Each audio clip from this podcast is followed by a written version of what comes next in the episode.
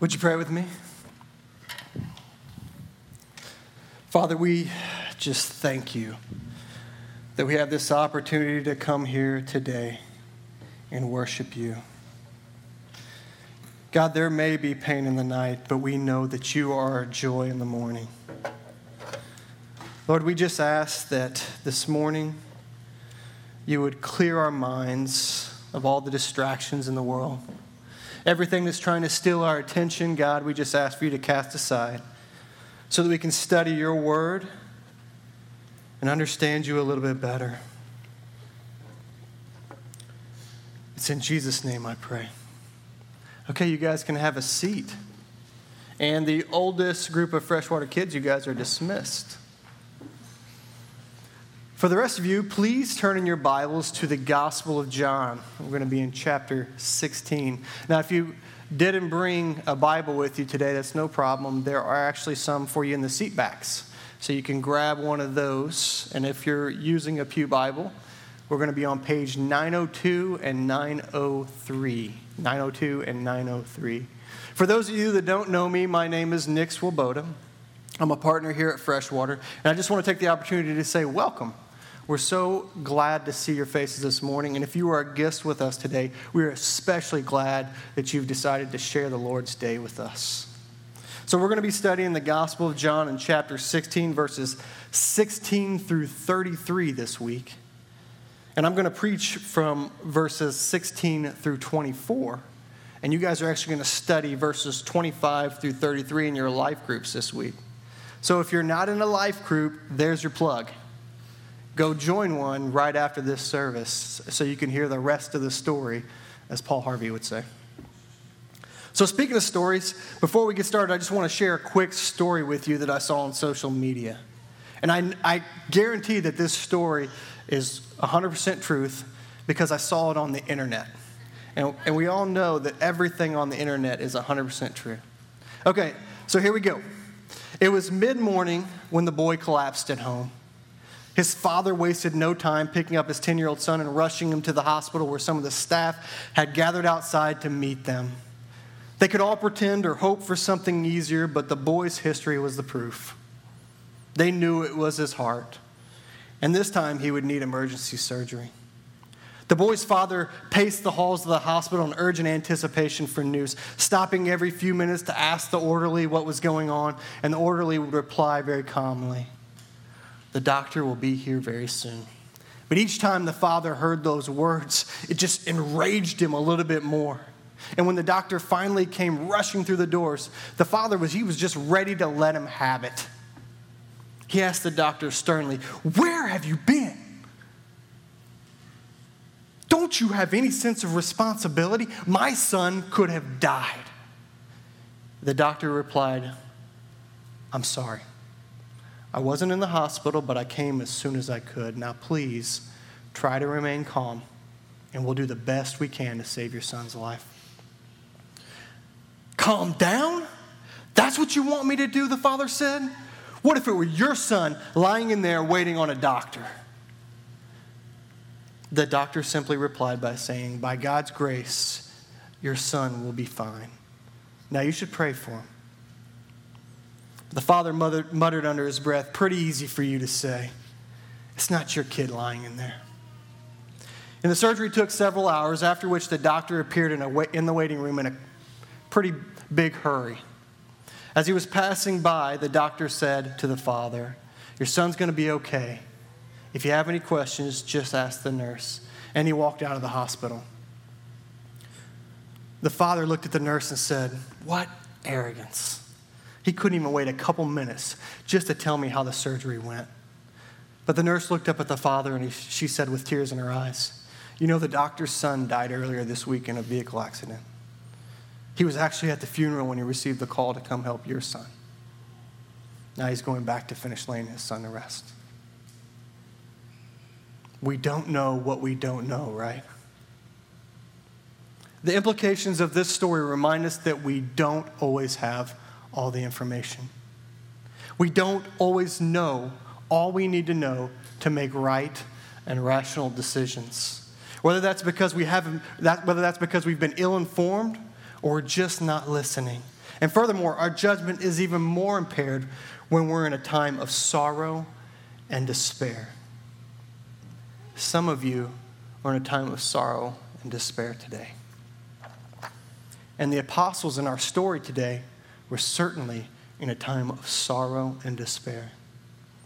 Now, we've been studying John's gospel now for quite some time, and we're in the middle of the farewell discourse as Jesus is preparing his disciples for his impending departure from the world. And we've seen in recent weeks how Jesus begins to reveal the identity and the purposes of the third person of the Trinity, the Holy Spirit. As Jesus is revealing what will happen, his disciples are realizing that their best laid plans are dying on the vine. They've been crushed.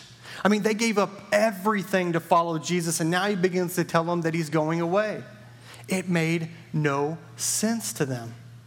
But as Jesus is telling his disciples about leaving, he's beginning to explain the nature of the Holy Spirit. And last week, Pastor Joshua explained how the Holy Spirit convicts Christians of sin.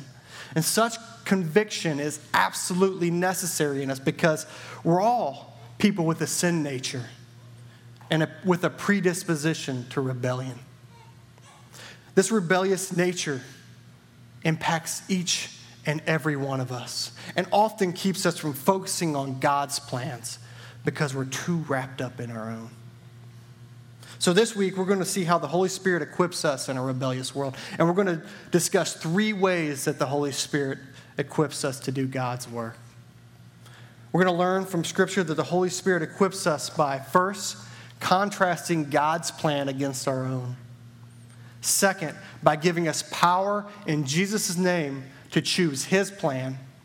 And third, by reminding us that Jesus won the war. This morning, we're going to focus on the first two, and then you guys will discuss the last way in your life group this week. So let's get down to it. The first way the Holy Spirit equips us is by contrasting God's plan with our own. We start our study as Jesus continues his exhortation about the Holy Spirit. So let's go to our scripture. I'm going to read verse 16 through 22. A little while, and you will see me no longer. And again, a little while, and you will see me. So some of his disciples said to one another, "What is this that he says to us? A little while, and you will not see me. And again, a little while, and you will see me. And because I'm going to the Father?" So they were saying, "What does he mean by a little while? We don't know what he's talking about." Jesus knew that they wanted to ask him, so he said to them, "Is this what you're asking yourselves? What I meant by saying a little while, and you will not see me, and again a little while, and you will see me? Truly, truly, I say to you, you will weep and lament, but the world will rejoice. You will be sorrowful, but your sorrow will turn into joy. When a woman is giving birth, she has sorrow because her hour has come. But when she has delivered the baby, she no longer remembers the anguish for joy that a human being has been born into the world. So you also have sorrow now, but I will see you again, and your hearts will rejoice, and no one will take that joy from you." Okay, so what does Jesus mean in verse 16, when he says, "A little while and you will see me no longer, and again a little while and you will see me"? It's a little confusing, right? Well, there are typically two interpretations. Some people interpret this comment as Jesus talking about the period in between his death on the cross and his resurrection. So when he says, "And again a little while and you will see me," that would mean that he's talking about when he is resurrected and appears to the disciples. However, the famous biblical scholar, John MacArthur, interprets this as Jesus talking about the church age after his ascension. And when he says, "You will see me," he's actually speaking about the coming of the Holy Spirit. Remember, one God in three persons. If this is the case, Jesus isn't talking about physical sight, but rather his presence in the lives of his church. Now, after studying this passage in its context, I agree with Dr. MacArthur. So just look at what we've been studying over the previous weeks. This conversation is on the heels of Jesus explaining the Holy Spirit to the apostles. And in fact, it's actually a continuation of that conversation. Now, if this is a little confusing for you, don't be too alarmed. It confused the apostles too. Look back in your Bibles at verses 17 and 18. So some of his disciples said to one another, "What is this that he says to us? A little while and you will not see me, and again a little while and you will see me. And because I am going to the Father. So they were saying, what does he mean by a little while? We don't know what he's talking about.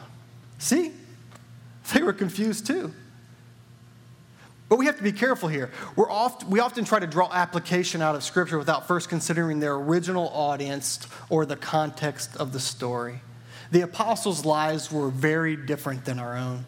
So let's consider it from their context. It's easy for us to sit here today, 2,000 years after the fact, and have a conversation or a debate about whether Jesus was talking about the resurrection or the coming of the Holy Spirit, because we know what's about to happen, right? We know that Jesus is about to go to the cross. But remember, the apostles had no idea what was going to happen. They were following this guy who seemed perfect, and in fact, he was perfect in every way. He was always right. He was gracious and merciful. He was powerful and attractive. He was the absolute perfect leader. He was fit to be a king. And all the while following Jesus, the apostles think to themselves, this is where we're headed, to the throne of Israel. I mean, we just walked into Jerusalem and people lined the streets singing Hosanna in the highest, throwing palm branches at this guy's feet. They are, in essence, electing their king. Now, understand, at this time, the Israelite world was in total discord. Imagine a nation where no one could agree on what the future looked like. I mean, can you imagine a nation where so many people had different ideas about who should lead and how? Today, we have absolutely no idea what that looks like, right? The United States has a perfect track record for choosing leaders. No? Okay, then this is the perfect way for us to understand this context. Most of us can likely understand how it seems like there's never a good choice in political candidates anymore.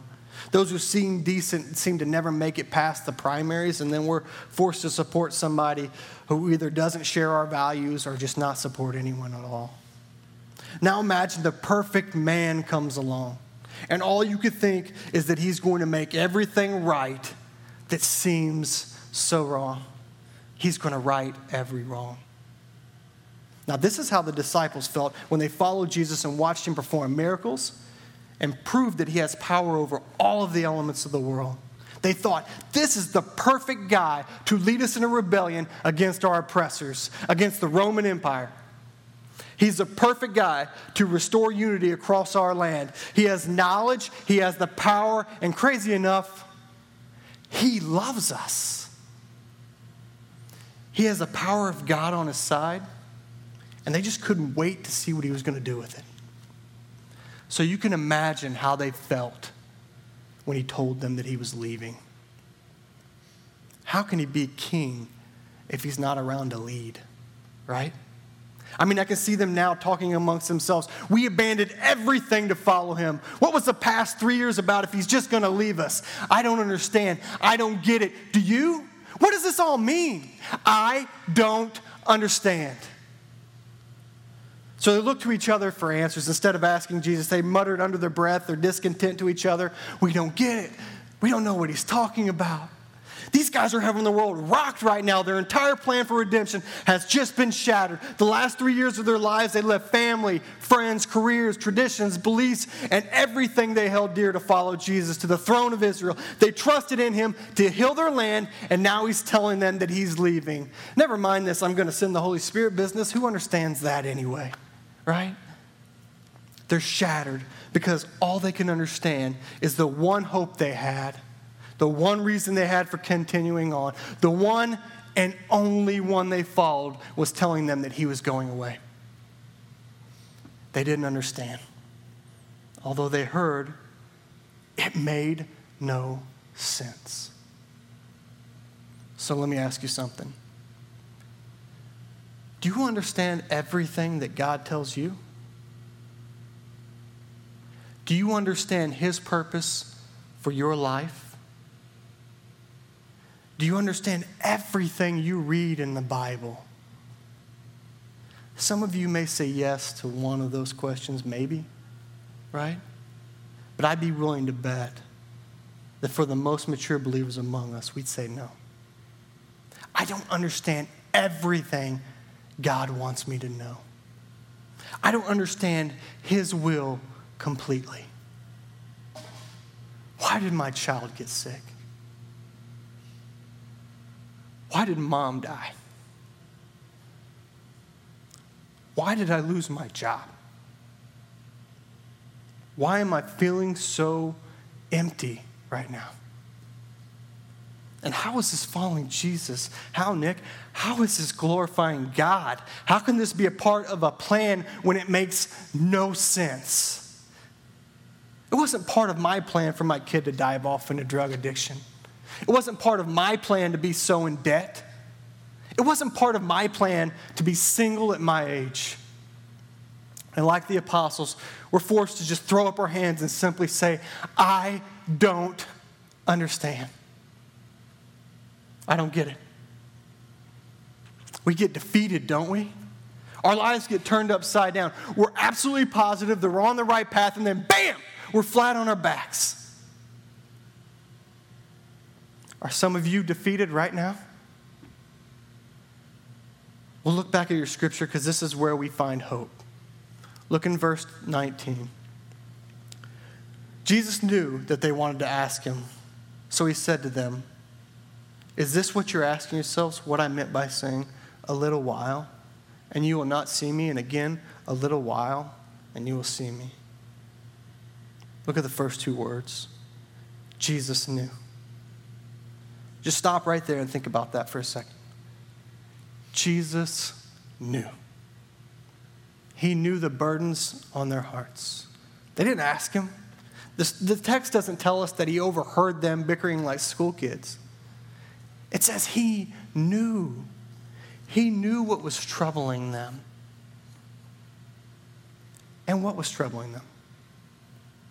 Their plans were being shattered. Their plans were being disregarded. They were losing hope. But he knew what their burdens were, right? Because Jesus knows.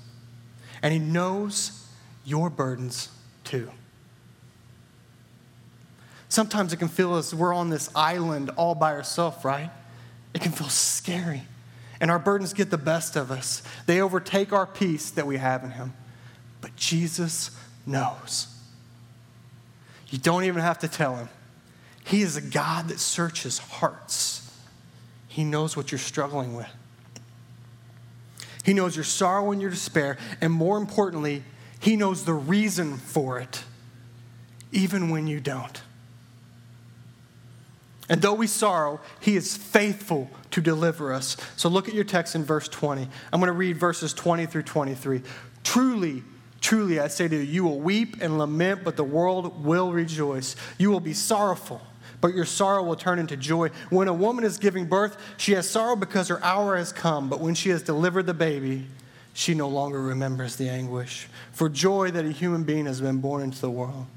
So also you have sorrow now, but I will see you again, and your hearts will rejoice, and no one will take that joy from you. No one will take that joy from you. You know, we get so focused on the joy aspect of this exhortation that we often forget the weep and lament and the you will be sorrowful statement. Now, the point is not for us to forget about our sorrow. Just look at the apostles, for example. Jesus has the power to take away their sorrow immediately, but he didn't. He was intentional about telling them that they would sorrow, they would despair, they would weep and lament. These things were necessary. Why?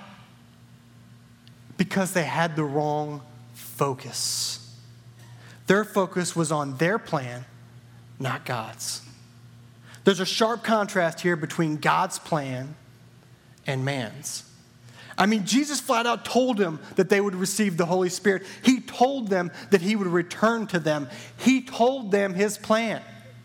And yet, they were still in sorrow because he wasn't going to do what they wanted him to do. And Jesus knows that their sorrow and struggle is necessary. And he knows that it's inevitable. Let me prove it to you. Jump down to verses 31 and 32 with me. So what happens here is Jesus speaks plainly to them so they could receive understanding in verses 25 through 28. And they finally get it. So they tell him, yeah, okay, yeah, Jesus, now I get it. And Jesus responds sort of sarcastically, do you now believe? Behold, the hour is coming. Indeed, it has come when you will be scattered, each to his own home, and will leave me alone. Do you really believe?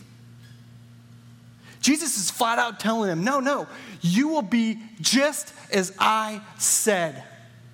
You'll be scared. You will weep and lament, and you will be sorrowful. Why? Because they don't really believe yet. And they're still following their own plan for redemption. They need a struggle. They need the sorrow to empty themselves so that the Holy Spirit can fill them up. You know, Christians, sometimes that struggle is exactly what we need to refocus our attention on Him. So are you struggling right now? Perhaps it's for the very same reason the apostles were struggling. Perhaps it's because you were so set on Jesus fulfilling the plan that you made rather than stepping back and listening to His. He told the apostles plainly, and they still didn't hear Him. Why? Because they weren't really listening. Are you? Are you listening to God speaking into your life, Christian? Perhaps your struggle, your sorrow, the reason you weep and lament is necessary for you to see what God wants you to see. Perhaps it's necessary for you to really believe. Here's the point I'm trying to make. The apostles' plan for redemption was insufficient in contrast to God's plan. And their sorrow was directly linked to their unbelief. It was only after they were able to abandon their plan that God allowed them to receive the Holy Spirit over 50 days later. When the Holy Spirit came upon them, they were radically changed. They got it. They understood. These were people who spent time arguing over who would be the greatest in this new kingdom that Jesus was set up. And now that the Holy Spirit had come upon them, they were one in purpose, God's purpose. This new plan they're following now is written on their heart. It was ordained by God. They finally understood what mattered. They finally understood why Jesus came and what He did on the cross. So they abandoned their plan to follow God's. And directly after, God took uneducated fishermen who lived and traveled in an area really no bigger than central Missouri, and He spread His love across the entire earth. And because they had God's own Spirit working in them, they could rejoice because they knew their plan, which was God's plan, would overcome. It would persevere through all trials, and it would win out in the end. Because God doesn't fail. Brothers and sisters, there is joy in that. Everlasting joy that no one can take from us. And what is joy? Well, the Apostle Paul tells us that true joy is being content and satisfied in every situation. But look, as Christians following Jesus in a world that is bent against Him, it can be confusing, right? The Holy Spirit does exactly what Jesus did in this passage for us today. He contrasts God's plan against our own. And though we've been given the Holy Spirit, we so often live like people without the Spirit, don't we? So if you felt the Holy Spirit convict you on this issue this morning, I'd invite you to repent. And ask God to help you overcome yourself. And for those of you that haven't submitted your life to Jesus yet, maybe you sorrow, maybe you have emptiness, maybe you're weeping and lamenting. Maybe this is all God preparing you to receive the Holy Spirit. Perhaps He's emptying you of you so He can fill you up with Him. And if that's the case, you might ask, what next? Well, the answer is simple. Just ask. Look back at your Bibles in verse 23 and 24. In that day you will ask nothing of me. Truly, truly, I say to you, whatever you ask of the Father in my name, he will give it to you. Until now you have asked nothing in my name. Ask and you will receive, that your joy may be full. Okay, now we've seen Jesus demonstrate how the Holy Spirit equips us by contrasting God's plan against our own. And now we're going to look at the second way the Holy Spirit equips us, which is by giving us power in Jesus' name. So these verses 23 and 24, they demonstrate a teaching moment here for Jesus. Jesus is teaching his disciples about the nature of God and how they're going to relate to him in the future. When you look at verse 23, you see when Jesus says, you'll ask nothing of me, it's because he's not going to be standing right next to him anymore. So they can't look to him and say, hey, Jesus, what about this? What about that? Asking him questions. So how will they relate to God? How will they talk with God? Through the Holy Spirit. Remember, Jesus was this walking encyclopedia for the apostles up to this point. When they needed clarification or instruction on anything, he was there. I mean, he was better than Google. Okay. Jesus found that, the disciples found their treasure in Jesus. I mean, they knew, and Jesus knew, that whenever he would leave, these disciples would be confused. They wouldn't know where to look or where to turn. So Jesus gives them another way. He equips them by telling them that they can ask in his name. His name. The name above all names. So Jesus says to them, truly, truly, I say to you, whatever you ask the Father in my name, he will give it to you. Now, when Jesus says truly, truly, he's really getting down to business. This is him doubling down right now, so listen up, because this is where we get it so wrong. This is where we confuse the promise Christ makes on our behalf. You see, many of you, including me in the past, heard this: whatever you ask of the Father, he will give you. But that's not what Jesus said, is it? You notice what I left out? Jesus said, whatever you ask to the Father in my name, he will give it to you. So what does this mean? It means when a follower of Jesus asks for anything within the design, the plan, and the purposes of Christ, it will be done for them. Now just imagine for a second with me a police officer. A police officer has authority given to him or her by the government, right?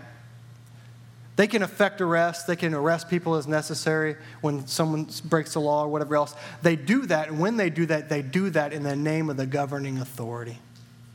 They can't just go out and arrest anybody they want willy-nilly. If they were to make an arrest for a personal reason, it wouldn't be good for them, right? Because the governing authority wouldn't stand behind them in their decision. So the decision that he makes will ultimately be undone. And worse, he will have damaged the reputation of the authority. The same concept applies to us Christians. When we truly ask in Jesus' name, we're asking him in his authority and in his purposes. And therefore, we have assurance that whatever we ask for will be done for us. The apostles are not asking for new cars or successful careers here. They're not seeking after the ways of the world. They're seeking understanding. They want to know the ways of the one true God. And they received that understanding when the Holy Spirit came upon them on Pentecost. So Jesus was faithful. He gave them what they asked for. So what are you asking for? You know, Jesus closes his statement by telling the disciples to ask and receive that your joy may be full. In our minds, typically immediately go to material possessions, right? Finally, I can get what I want. But what you want is empty if it's not in Christ. There will be no everlasting joy with the treasures of the world. The only eternal joy is in Jesus Christ. So ask for the things that will glorify him. Ask for more understanding. Ask for patience. Ask for kindness. Ask for mercy, for peace. Ask for godly wisdom. And for those of you that don't know Jesus, ask to be saved so that your joy may be full in his name. Okay, so I've given you guys a lot today, a lot to consider. And I just want to pass on some practical application before I wrap things up. So what I'm going to do is I'm going to ask you to be intentional this week about going to God in prayer, praying to the Holy Spirit to, and asking him to contrast God's plan against your own. Okay? Ask God if your sorrow or your struggle is due to the fact that you're still focused on your plan instead of his. And I'm also going to ask you to consider your prayer life as well. What are you asking for? What are you asking God for? Are you asking for prosperity, for safety, for protection, and for other things that will help you live out the life that you want? Or are you asking for the means to live out an obedient life to Christ? Things like obedience and faith, wisdom, understanding, godly desires. And as the Holy Spirit reveals these things to you, remember that true and everlasting joy is found in God's plan, not your own. So he can confidently say, you will be sorrowful, but your sorrow will turn into joy, and no one's going to take that joy from you. Okay, so we've highlighted two ways the Holy Spirit equips us to do God's work in a rebellious world today. And those two ways are by contrasting God's plan against our own, and second, by giving us power in Jesus' name. The third way is by reminding us that Jesus has won the battle, right? And you're going to discuss that later this week in your life groups. I want you to know that up until this point, I've been speaking to the Christians in the room. I've been speaking to those who have received the Holy Spirit, and thereby, you've been given understanding. You've been given the understanding that comes along with receiving the Holy Spirit. But maybe you're not following Jesus. Or maybe you've called yourself a Christian for a long time, and the Holy Spirit is starting to work on your heart, and you're realizing that, yeah, maybe I'm really not following Jesus. If you're in one of those two boats, I'm just going to take a second to summarize what the Bible tells us. The Bible tells us that we're all rebellious people, that we've all sinned and fallen short of God's perfect standards. And God is a perfect God. All sin and lawlessness deserves to be punished. And in order for God to remain perfect, he must punish sin. The only problem is no one can live a perfect life, right? Which means we're all headed for eternal damnation. But God, in his merciful righteousness, sent Jesus to the world to teach us the true nature of God, to live the perfect life that we couldn't live, and to be a sacrifice on the cross for our sins. Jesus willingly went to the cross to be crucified. And when he did, he accepted the punishment for your sin. And the Bible says, when we deny ourselves and we place our faith and trust in Jesus, we are saved from eternal damnation. And we are adopted into his family. And that's not it. It's not over there. God gives us his very own Spirit, the Holy Spirit, who works in us as a guarantee that we will persevere to the end. That's pretty awesome. So if you don't have the power to ask for understanding in his name right now, then maybe it's because you must first ask for life in his name. If that's you, if the Holy Spirit's been working on your heart this morning, I just invite you to respond in one of three ways. In a moment, we're going to sing a song. And when we do, I'm going to stand right through those doors right there in that hallway area in the foyer. And I just invite you to come back and have a conversation with me. We'll just talk a little bit about what it means to follow Jesus, or I can pray for you, or whatever you want to talk about. I'll be back there for you. Second, when you came in this morning, you received a worship guide. And on the inside of that worship guide is a Connect card. You can fill that out, and you can check the block that says, I want to follow Jesus. You drop that off at the Connect table in the little box there on your way out, and I promise somebody will get in contact with you this week. And third, I stand at the door at the end of the service as everyone leaves, and you can just grab me up then, and we can have a conversation. So I'm going to leave you with this note, and this is primarily for those of you that have been struggling with God's purpose in your life, okay? This is primarily for those of you that have been struggling with your plan and contrasting it with God's plan. Remember the story I told you when we first got started about the father who was in so much sorrow and pain that he yelled at the doctor who saved his son's life? Well, maybe that's you.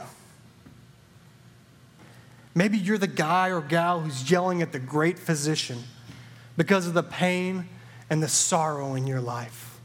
And maybe you're smiting the one and only one who can help you. And all this time, you've had no idea that he attended his son's funeral so that you could be saved. He didn't have to, but he did. And he did it because he loves you. You don't know what you don't know, right? But now you know. Will you pray with me? Father, I just thank you for your word. I thank you that you're a God who knows us inside and out, and that you see past us. I thank you that we've had the opportunity to explore ourselves this morning. And Lord, I pray that this would not be the end. I pray that you would continue to convict our hearts and that you would bring us to a place in our lives where we follow you and your plan and your design fully. I pray for obedience for this church.